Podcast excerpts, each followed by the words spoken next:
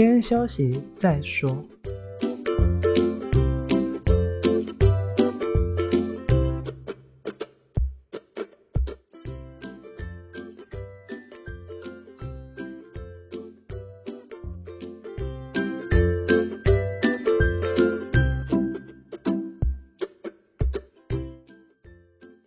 那你们在报告啊，会不会有常常要上台的机会啊？会啊。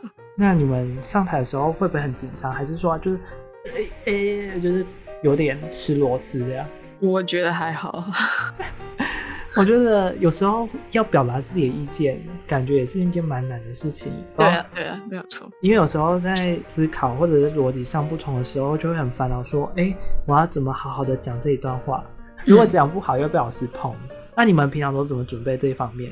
报告？对啊，如果你要表达一些自己的想法、自己的内涵或者自己的意见啊，自己的意见，还是你们都不用准备？嗯看是什么样的报告啊？你如果报 paper，我就会直接讲讲说，我觉得他哪里的考虑不周到，或者是我觉得怎么样怎么样。我是觉得，因为如果像报 paper 这种事情，你绝对是要有自己的意见的，哦、所以呢就可以直接讲。那你觉得，如果他照 PPT 上面念呢，你觉得这样是好的还是不好的？当然不好啊！而且我最烦那种整整个文字密密麻麻的，不知道什么意义。所以你觉得 PPT 里面就是不单纯就是只有 PPT 上的内容，其实有有很多内容都是可以靠口语讲出来的。对啊，PPT 就只是一个辅助，重要是你讲出来的东西。所以 PPT 挺精简的。所以我的 PPT 全白，然后就好像老师，我今天全部都用嘴巴讲，我 PPT 是空的，这样就没有必要做 PPT 了。没有啦，就是尽量精简，然后可以表达出来，那就可以达成。它要起到一个辅助的作用，或者是让人家知道你现在在讲什么。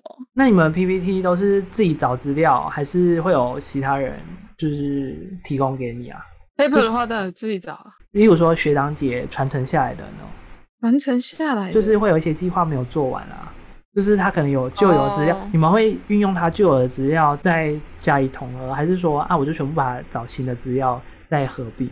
我我不是做传承下来的啦。所以我不太记得，哦、但是我知道别人是呃比较常有的状态，就是他传承到什么，然后他就加了新功能，或者是改那个功能。那你自己的资料都怎么收集啊？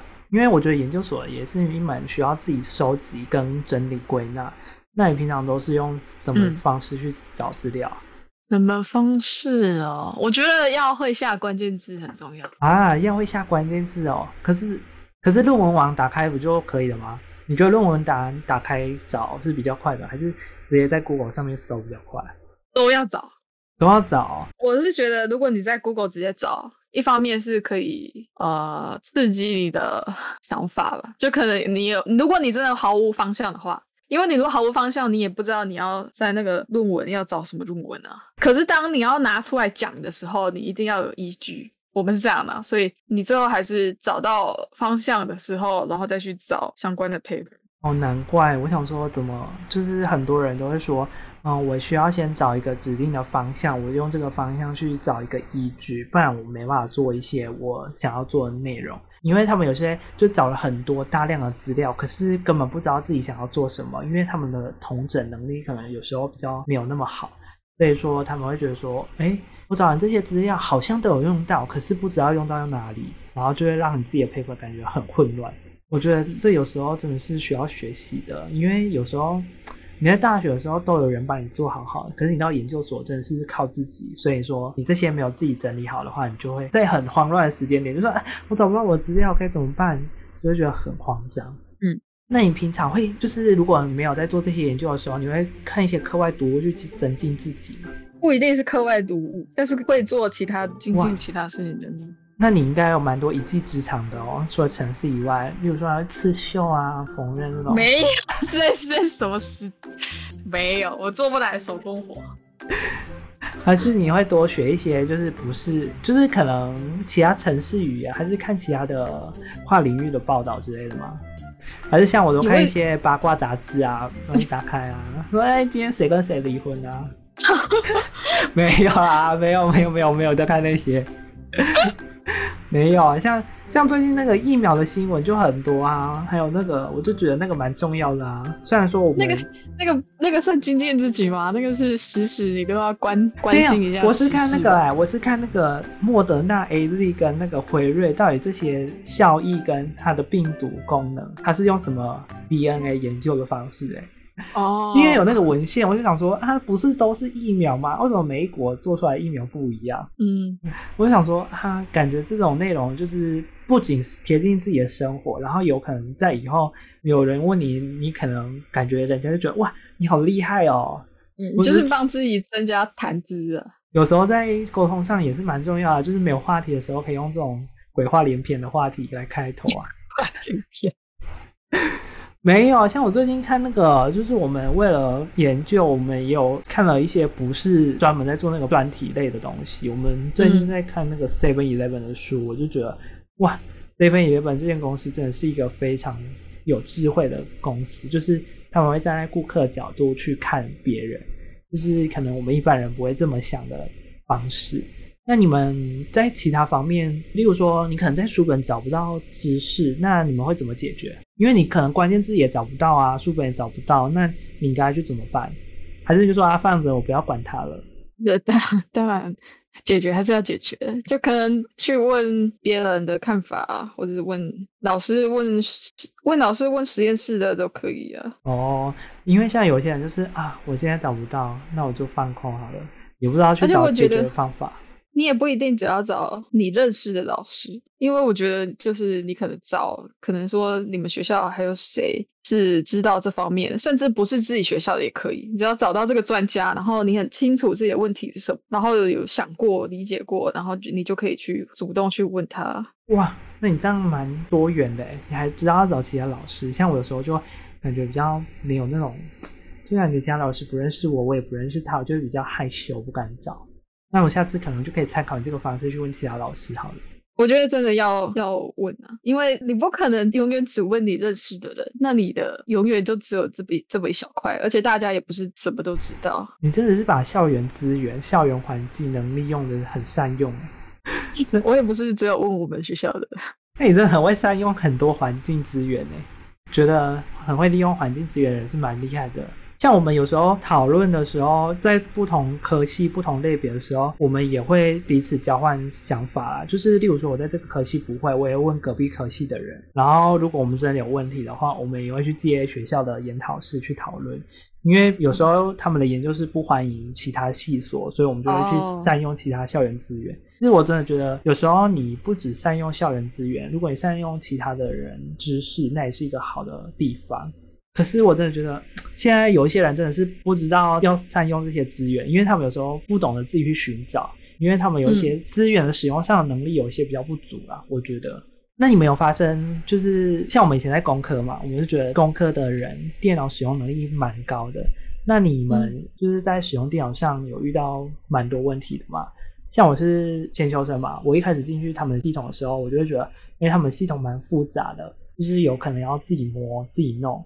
都没有人教，嗯，那你们会有发生说，就是有人说啊，我不会，然后就放着，然后也不自己去寻找问题嘛？就是在电脑使用方面这一块能力。